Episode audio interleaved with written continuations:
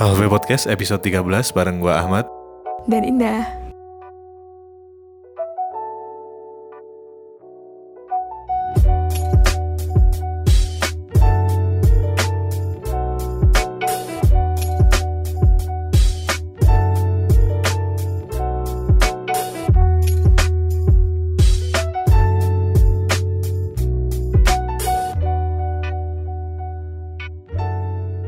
Ya menyambung episode kemarin yang berhenti di tengah jalan Iya, siapa tuh suka berhenti tengah jalan?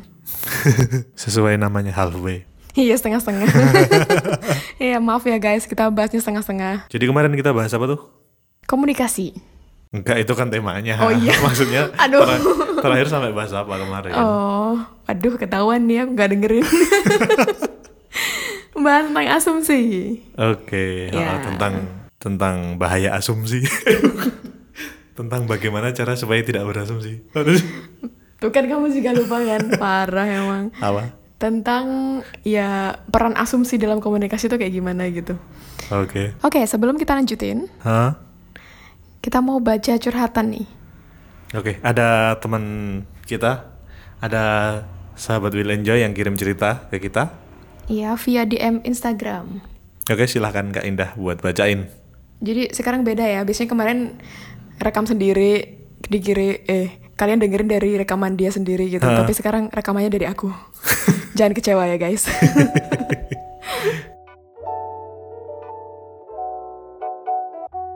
Em, Kak, jadi dari episode sebelumnya dan opening season baru kemarin aku ikutin nih selalu menekankan kalau relationship akan lebih baik jika individu utuh dan individu utuh.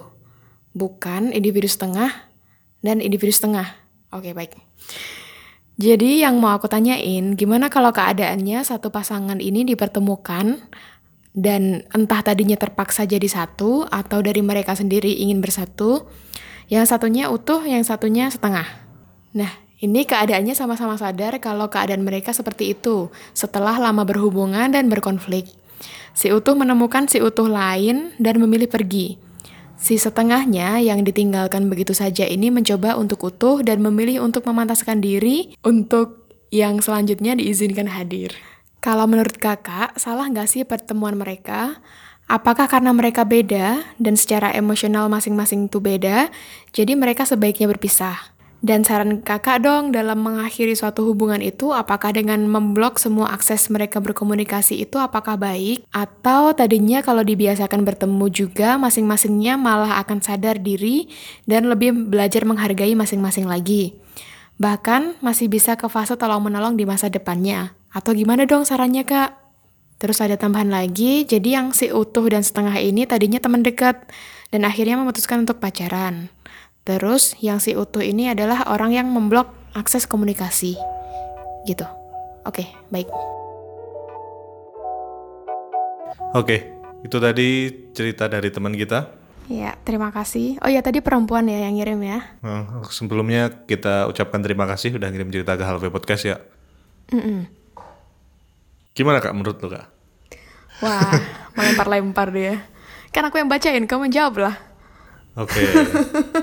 Eh, beberapa poin yang kita garis bawah di sini yang pertama. Oke, jadi kesimpulan dari cerita itu, semoga tidak salah untuk menyimpulkan ya. Ah, Kalau salah ya bagian dari manusia biasa. Jadi tadi eh, disebutkan dari kakak itu cerita bahwa ada dua individu nih, satunya utuh, satunya setengah, yang mereka itu menjalin hubungan gitu. Kemudian sering berjalannya waktu, eh, setelah berkonflik dan lama menjalin hubungan itu, kayak yang utuh itu menemukan si utuh lain gitu ya hmm, dan yang setengah ini berusaha untuk memantaskan dirinya gitu. Jadi intinya udah putus gitu ya. hmm. Terus yang pertanyaannya itu salah nggak sih pertemuan mereka gitu? Terus apakah itu tuh emang sebaiknya berpisah atau gimana gitu? Hmm. Karena tadi bilangnya satunya utuh satunya setengah gitu. Oke. Terus sama eh, kan yang utuh ini ngeblok komunikasi. Hmm. Nah, apakah baik ketika komunikasi itu diblok gitu? Atau sebenarnya tuh kan bisa aja tuh membiasakan diri untuk bertemu, kan nanti lama-lama juga saling belajar masing-masing. Hmm. gitu. Terus bisa saling bermanfaat lagi atau apa tadi di kalimat terakhir tadi? Saling tolong menolong di masa depan. Ah, Nah oke. itu pertanyaannya salah nggak sih teman mereka sama apakah baik ngeblok akses komunikasi? Oke, gue mau jawab yang pertama tadi. Yang salah nggak pertemuan itu ya? Oke, Menurut gue nggak ada yang salah di dunia ini. salah Baik. dan benar itu cuma perspektif ya. oke. Gimana tuh? Ya apa ya? Pasti ada maksud sih dari dari Tuhan kenapa Dipertemukan. mempertemukan eh, kenapa mempertemukan mereka. Eh, ini kita nggak tahu ya. Itu ceritanya dia sendiri atau temennya atau saudaranya kita nggak tahu. Oke gitu ya. Itu yang kita nggak tahu ya. Mm-mm. Jadi untuk mereka aja, eh pasti di dunia ini nggak ada yang sia-sia kayak yang biasanya lu bilang tuh kak. Oh my God. Apa pun pasti ada manfaatnya kalau kita bisa ngambil gitu kan. Iya, asalkan kita bisa memaknainya gitu ya. Ha-ha. Dan setiap kejadian itu, men- meskipun menurut kita itu sebuah kesalahan, bisa jadi itu sebuah menjadi sebuah batu loncatan untuk kita menjadi diri kita yang lebih baik kan. Mm-mm. Bener banget tuh. Jadi tanpa batu loncatan itu ya kita benar-benar nggak bisa loncat gitu loh. Iya. Kalau menurut gua gitu sih. Menurut lu gimana kak? Oke, jadi emang nggak ada yang salah dalam setiap kejadian yang terjadi gitu. Hmm, tinggal kita memaknainya aja gimana kan? Tergantung bagaimana cara kita memaknai. Jadi bisa aja emang suatu kejadian yang buruk itu kan sebenarnya kan gini, ketika kita mengalami kejadian buruk, kita terluka atau mungkin harga diri kita jatuh, Hmm. itu kan kayak ya emang butuh proses untuk kita menerima gitu kan. Ha-ha. Eh, Nah. itu kayak kayak katanya Alfred Alfred di film Batman nonton nggak? Kenapa kita terjatuh? Enggak lihat. Apa? Supaya kita belajar untuk bangkit. Nah, itu dia. Nah, ya kan? Ya. Ya mungkin ketika kita menganggap suatu pertemuan itu salah, misalnya nih ya, kita menganggap suatu pertemuan itu salah, Hmm. mungkin memang kita belum bisa menerima sepenuhnya gitu, kondisi itu gitu. Jadi ya karena karena aku pribadi juga nggak tahu prosesnya, maksudnya kayak gimana dinamikanya yang bercerita gitu kan. Hmm. Maksudnya masalah itu kan kayak gimana kan kita nggak tahu kan. Pasti banyak banget hal-hal yang terjadi gitu. Dan ketika emang masih proses menerima, ya sudah jalani saja gitu. Kalau salah atau enggak, menurut aku dan Ahmad sih enggak. Hmm. Tapi itu balik ke individu masing-masing. Tergantung mau ngelihat dari perspektif mana. Ya gitu. Terus tadi yang kedua pertanyaannya, apakah apakah baik ketika ngeblok komunikasi, akses komunikasi itu gimana tuh? Itu juga tergantung sih. Eh sebenarnya gua mau jawab gini, nggak boleh ngeblok tuh nggak boleh, karena kan memutuskan silaturahmi itu nggak baik ya. Tapi Oke.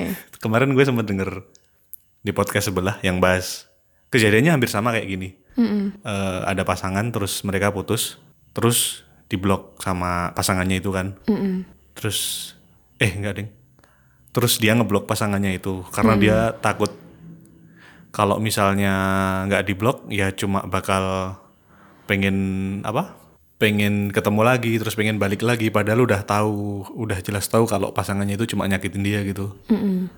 Nah, terus ya kalau emang kayak gitu kejadiannya ya udah lu blok blok aja ngapain kembali sama orang yang jelas-jelas nyakitin lu gitu.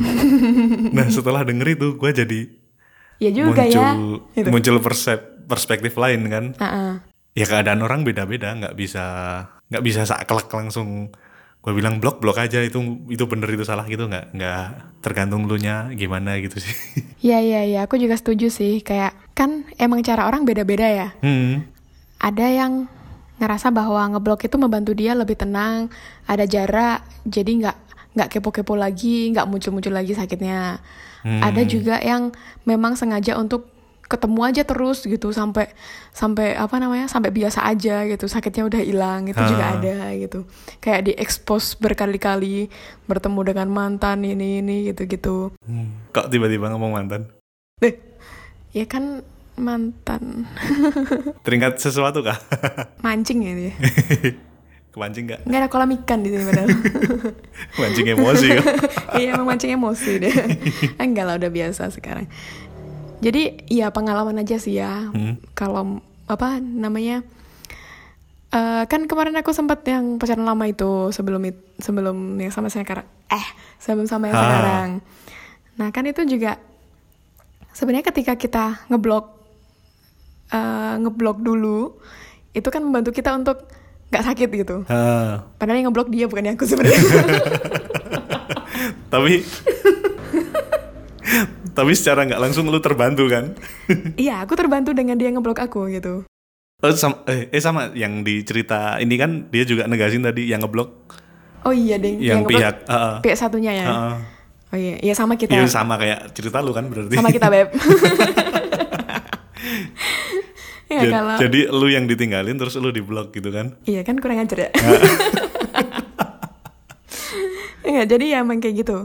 Mungkin caranya dia adalah dengan ngeblok aku itu membantu dia untuk tidak kembali-kembali ke aku gitu. Ah, ah. Mungkin dia juga berat untuk melakukan itu ya. Ah, iyalah, masa nggak berat Aduh, salah ngomong. enggak, enggak. Iya, aku nggak tahu sih, mungkin itu caranya dia gitu. Tapi Hmm. Apa namanya? Tapi itu juga nggak nggak nggak nggak nggak selamanya juga sih. Pernah aku kepo Instagram dia juga nggak diblok aku. Oh, berarti udah udah dia udah merasa kuat. tapi private gitu. Jadi emang kita nggak saling follow aja gitu. Terus Jadi di situ lu malah terbantu ya ketika lu diblok. iya aku aku terbantu. Sebenarnya aku emang ya kan emang menyakitkan gitu. Dan kayak aku sebenarnya juga nggak nggak pengen balik lagi ke dia gitu Hmm.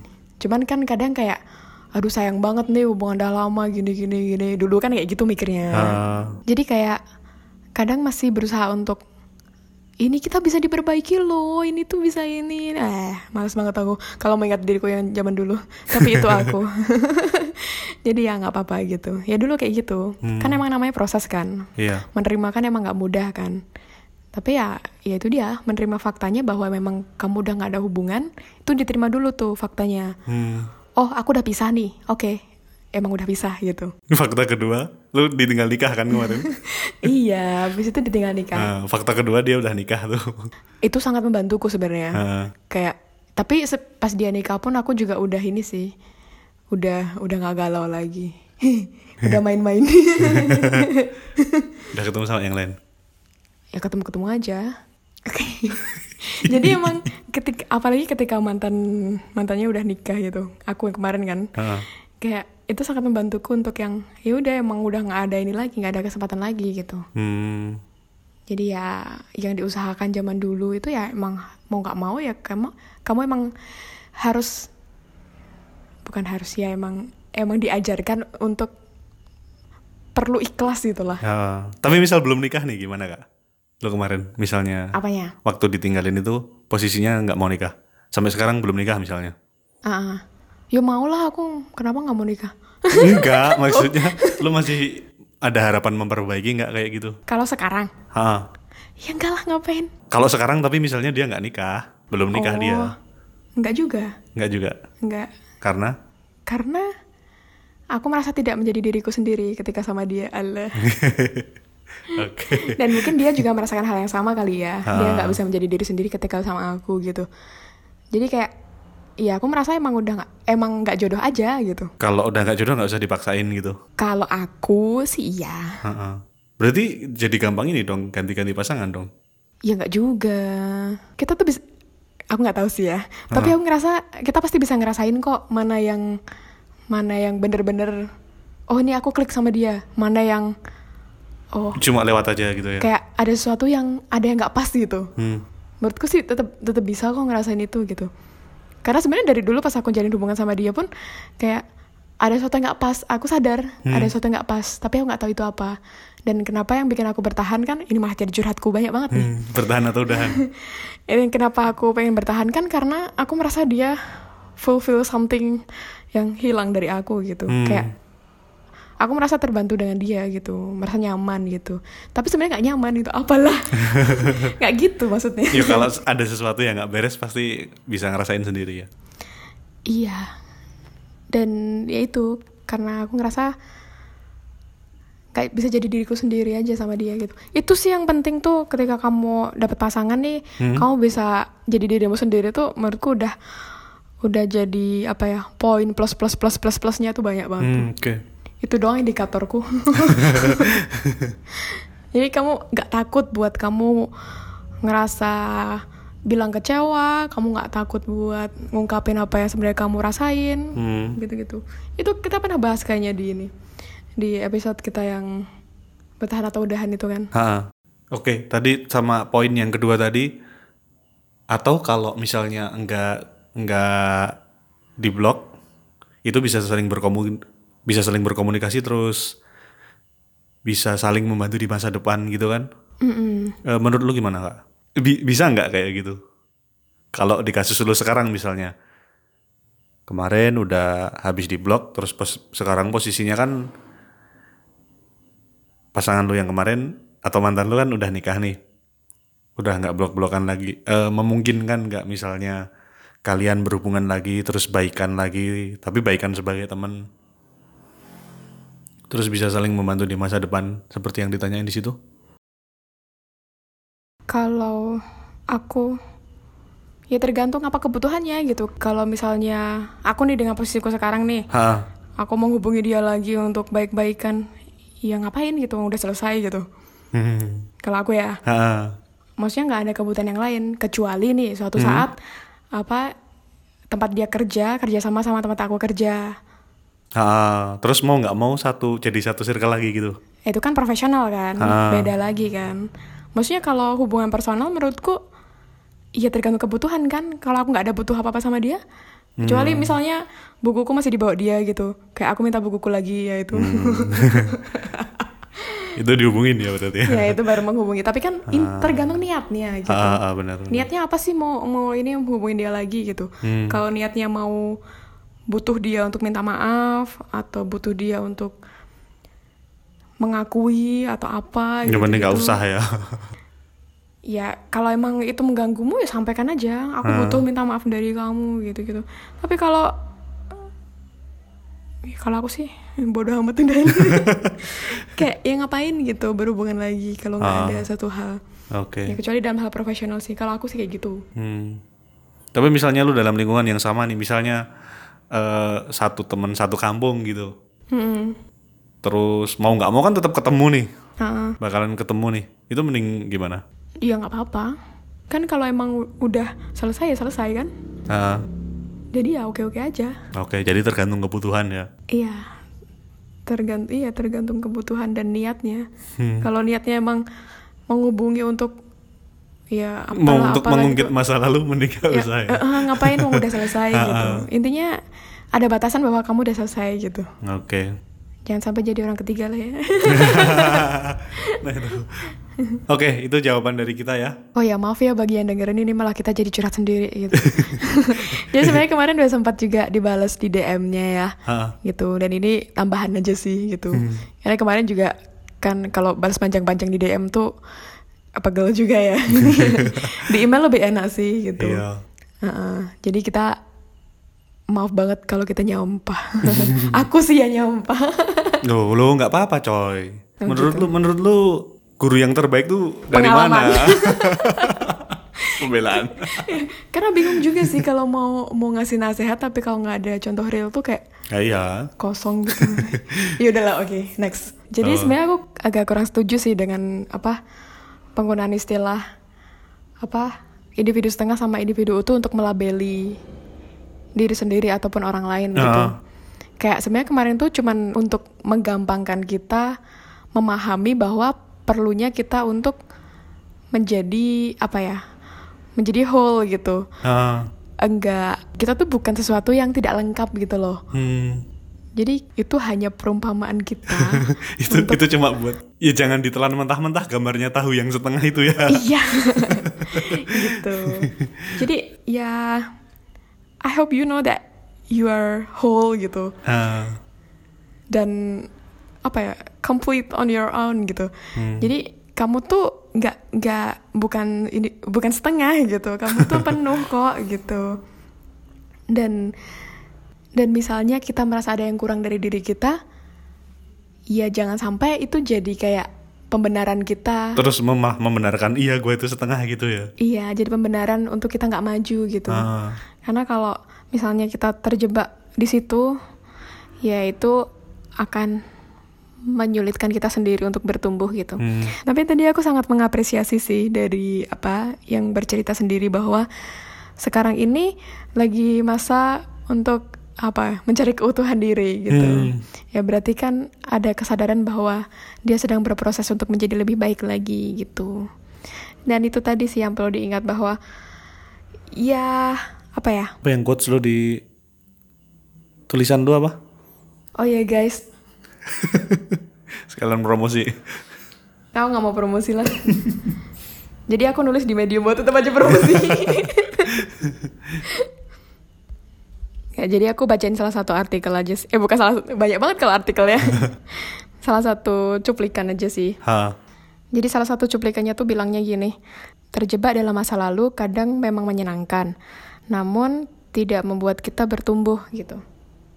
Bayi indah.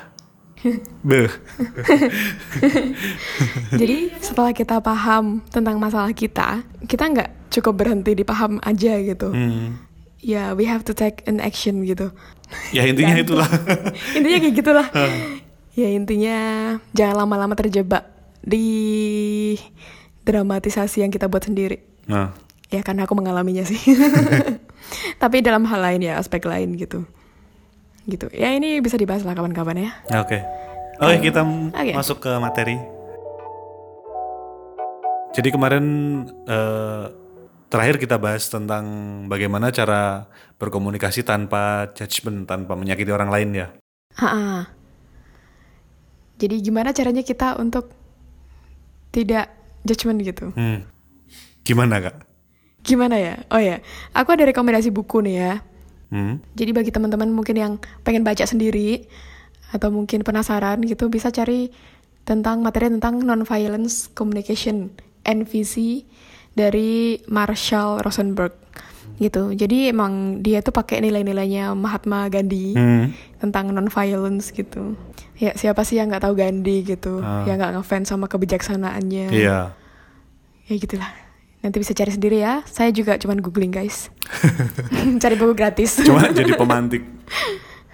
Iya gitu ya. Hafi kan kayak gitu ya. Moto kita adalah membuat orang-orang mau belajar. Buat orang-orang mau belajar sendiri. oh iya, kurang ada sendirinya. Cuma ngasih trailer doang kita di sini. iya, takut deh mau bahas-bahas rinci.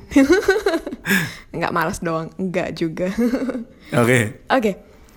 Jadi kalau dari apa namanya? Dari Rosenberg sendiri, dia tuh kayak ada step-stepnya, langkah-langkahnya. Hmm. Gimana caranya kita tuh kalau komunikasi tuh nggak judgment, nggak menyakiti orang lain. Yang pertama, observation. Jadi kita mengobservasi tanpa melakukan evaluasi itu gimana? Jadi kita perlu bedain tuh loh, kita Hmm. observasi atau evaluasi. Nah, contohnya mungkin gini, eh, lu yang LDR nih, ya kan? Ya aku lagi ya. Eh, mau ketemu nggak jadi. Katanya kemarin mau pulang ke Jogja tapi nggak jadi. Pulang, rumahnya dia di mana? Di aku. Oke, next. Terus lu udah marah-marah sendiri. Astaga, kamu emang tuh iya? paling, kamu tuh udah nggak sayang sama aku, udah nggak mau ketemu sama aku gitu kan. Ya, itu contohnya didramatisir ya, guys. Padahal aslinya lebih dramatis lagi. Enggak, aslinya. ya udah, nggak apa-apa. Iya, bisa itu. Jadi penggunaan kata-kata misalnya, kamu tuh selalu Hmm. always, never, ever, whenever gitu. Kayak kamu tuh selalu gini gini gini, kamu nggak pernah gini gini gini gini. Setiap kali pasti, alala. Nah, aduh. ya gitu gitulah. Ya gitu, misalnya kamu tuh sibuk banget sih gitu. Kamu jarang jarang ke sini. Itu kan udah ada evaluasi bahwa kamu sibuk, kamu nggak pernah ke sini. Harusnya observasi dulu. harusnya kan mengobservasi itu kan kayak ya kita apa melihat faktanya apa adanya tanpa ada embel-embel penilaian gitu. Jadi kayak misalnya kan aku bilangnya kamu tuh jarang banget ke sini gitu. Padahal Ah. dia tuh nggak ke sininya baru satu minggu gitu. Apa baru dua minggu gitu. Tapi kita udah mengambil kesimpulan bahwa Kayak udah. kamu tuh jarang Heeh, banget udah ke sini nggak pernah gitu. gitu kan. Iya, padahal dua minggu sekali dia pasti ke sini Ah. atau apa gitu. Jadi lebih baik ngomongnya ya kamu udah dua minggu nggak ke sini gitu atau Nah, it- gimana? itu lebih baik daripada ngomong kamu udah nggak pernah ke sini gitu. Ya itu kan gak enak kan didengerin gitu. Kayak lo pikir aku nggak pernah ke sana gitu gitu. Lo pikir ke sana nggak pakai duit? Tapi itu emang perlu latihan banget tuh. Aku tuh sampai sekarang tuh juga juga kadang-kadang tuh keceplosan gitu loh kayak Iya. udah Iya sih soalnya rasanya rasanya nikmat gitu. gitu. nyalain orang lain tuh enak kan gitu. Nah itu sebenarnya enggak Nagih emang. karena kita sendiri kalau disalahin kan nggak mau kan. Iya. Gitu. Nah itu kayak kadang-kadang tuh keceplosan gitu. Tapi abis keceplosan tuh sadar gitu. kayak oh iya nggak kayak gitu maksudnya gitu. Baru di Habis ngomong terus bengong. ya terus merasa bersalah gitu terus ngomong gitu. Ya aku jadi ngerasa bersalah gitu. Kemarin aku kayak gitu tahu gara-gara kalian bilang akunya galak banget sih gitu. Sampai mobil itu aku telepon loh gitu. Aku bilang aku emang galak banget ya? Tadi aku dibilang galak sama teman-teman aku bilang gitu. Terus aku jadi ngerasa bersalah sama kamu dan gitu. Iya emang galak tapi nggak apa-apa. Ya gitu. Oke next. Ini ini beda topik ya guys maaf Oke. Tadi yang pertama kan kita tentang observation ya. Nah. Jadi jadi mengobservasi tanpa memberikan evaluasi gitu penilaian. Nah, yang kedua ini adalah tentang identifying and expressing feeling gitu. Hmm. Jadi bagaimana cara kita mengenali apa yang kita rasakan untuk memudahkan orang lain paham kita gitu. Misalnya kayak gua tuh ngerasa sendiri di dunia ini gitu kan. nggak ada yang mau nemenin gitu. Heeh. Padahal sebenarnya gua tuh lagi ngerasa sedih gitu kan. Heeh. Tapi kadang sampai terlarut ke bawah kayak gitu kan. Heeh, jadi kayak ya gimana caranya orang mau paham kita kalau kita cuman bilang oh ngerasa sendirian nih di dunia ini ada mau nemenin aku gitu gitu ya apa sih yang pengen kamu sampaikan sebenarnya gitu Hmm, kalau sedih ya ngomong sedih aja gitu kan. ya jadi kayak ketika orang lain paham apa yang kita rasakan itu akan memudahkan orang lain untuk melakukan sesuatu untuk kita Nah, benar sekali. Jadi tadi awalnya kita mengobservasi tanpa mengevaluasi, terus kita paham tentang perasaan kita apa. Nah yang ketiga ini kita paham tentang kebutuhan kita apa. Hmm. Itu tuh gini maksudnya. Kayak misalnya kamu tuh lembur terus, kamu lebih cinta kerja ya daripada aku ya, aku bilang gitu. Ah. Misalnya gitu. Nah itu kan sebenarnya ada kebutuhan akan intimacy, Nah, kedekatan dengan dia yang tidak terpenuhi. iya pengen ditemani kan. Iya gitu kan.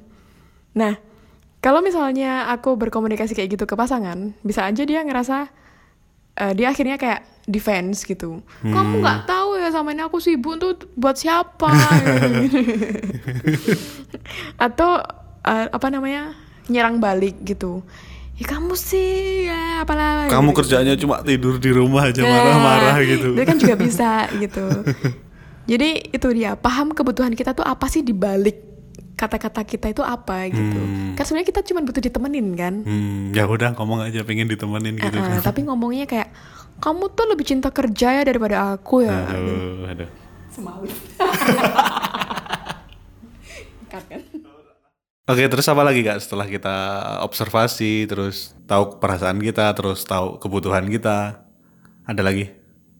Yang terakhir itu setelah kita tahu semuanya, ya udah itu cara kita untuk berkomunikasi gitu. Kita membuat request gitu. Kayak misalnya tadi kan permasalahannya adalah kesibukan dia. Ah, Terus keinginan kita kan sebenarnya biar dia ada waktu hmm, gitu. Nah, berarti kan kita meminta dia untuk memberikan waktunya ke kita kan. hmm, Itu kan kita request kan. oke. Nah, tapi di sini yang perlu diperhatikan itu bedain antara meminta request itu sama menuntut gitu, demand gitu. Ah, Kadang-kadang kan ya kita udah udah menyampaikan apa yang kita mau, tapi jatuhnya bukan meminta tolong, tapi jatuhnya nuntut, Nuntut, gitu. ah. Ya kamu tuh harusnya ada untuk aku gitu kan. Ah. Sebenarnya tuh kata-kata nuntut kan iya iya benar. gitu. Jadi cara bedain request sama demand tuh gini. Ketika apa yang kita sampaikan itu direspon dengan dianya merasa disalahkan, merasa disudutkan atau Iya benar. Itu namanya menuntut. ya itu namanya tuntutan gitu. Ah, Jadi kalau intinya kalau demand tuntutan itu tuh jawabannya tuh cuma dua antara dia ngalah, ngalah yang terpaksa atau dia Ah. ngeyel. oh iya. Kalau apa yang kita sampaikan itu direspon dengan cara dia ngalah yang bener-bener ngalah tapi terpaksa atau dianya ngeyel, berarti apa yang kita sampaikan itu berupa tuntutan, Nah, bukan request gitu. Harusnya kan request. kalau request hasilnya Hasilnya ya komunikasinya efektif gitu. Misalnya kayak eh, aku minta ditemenin ah, ini tapi nggak pakai ini ya, nggak pakai tadi. Oh, misalnya gini aja kalau misalnya kalau request, misal dia bisa me- menjawab apa yang kita minta, ya dia kan. Kalau misal nggak bisa, ya bakal ngomong Nah. nggak bisa gitu kan? Iya. Mungkin nggak gitu. sekarang gitu kan? Iya, benar sekali, pintar sekali. Begitu teman-teman materi kita pada episode, Episode ini. ini. Mau bilang malam kan? Iya. Semoga bermanfaat dan jangan lupa untuk follow kita di Spotify, Halfway Podcast, ataupun Instagram. Hmm. follow kita Instagram. Instagram kita lebih dikit daripada follower kita di Spotify. Spotify. Jadi ayo guys di Instagram guys. Oh, padahal aktif loh adminnya. iya, padahal adminnya kayak gini loh. Tapi sempat sih adminnya nggak aktif ya. Tapi ada yang cover sih. Oke, jadi di Instagramnya tuh Halfway Podcast juga ya. Ah, ah. Gitu. Kemudian eh, kalau ada yang mau kirim cerita juga bisa kirimkan langsung berbentuk voice kali ya biar Iya, lebih enak kali ya. eh, bisa dikirimkan di email kita Emailnya bisa dicari di podcasthalfway@gmail.com udah ada di Instagram ya. Iya, di Instagramnya ada. Dan kita juga sering bikin ini loh, sering bikin question ataupun polling di Instagram kan, gitu. Nah, kalian bisa berpartisipasi juga di sana. Biar rame. Biar kami ditanggapin guys. kita butuh ditanggapi ya. Ini request nih. iya, minta tolong ya. Kami sedih kalau kami tidak ditanggapi. Oke, gitu aja. Gua Ahmad cabut. Dan aku Indah, pamit. Bye-bye.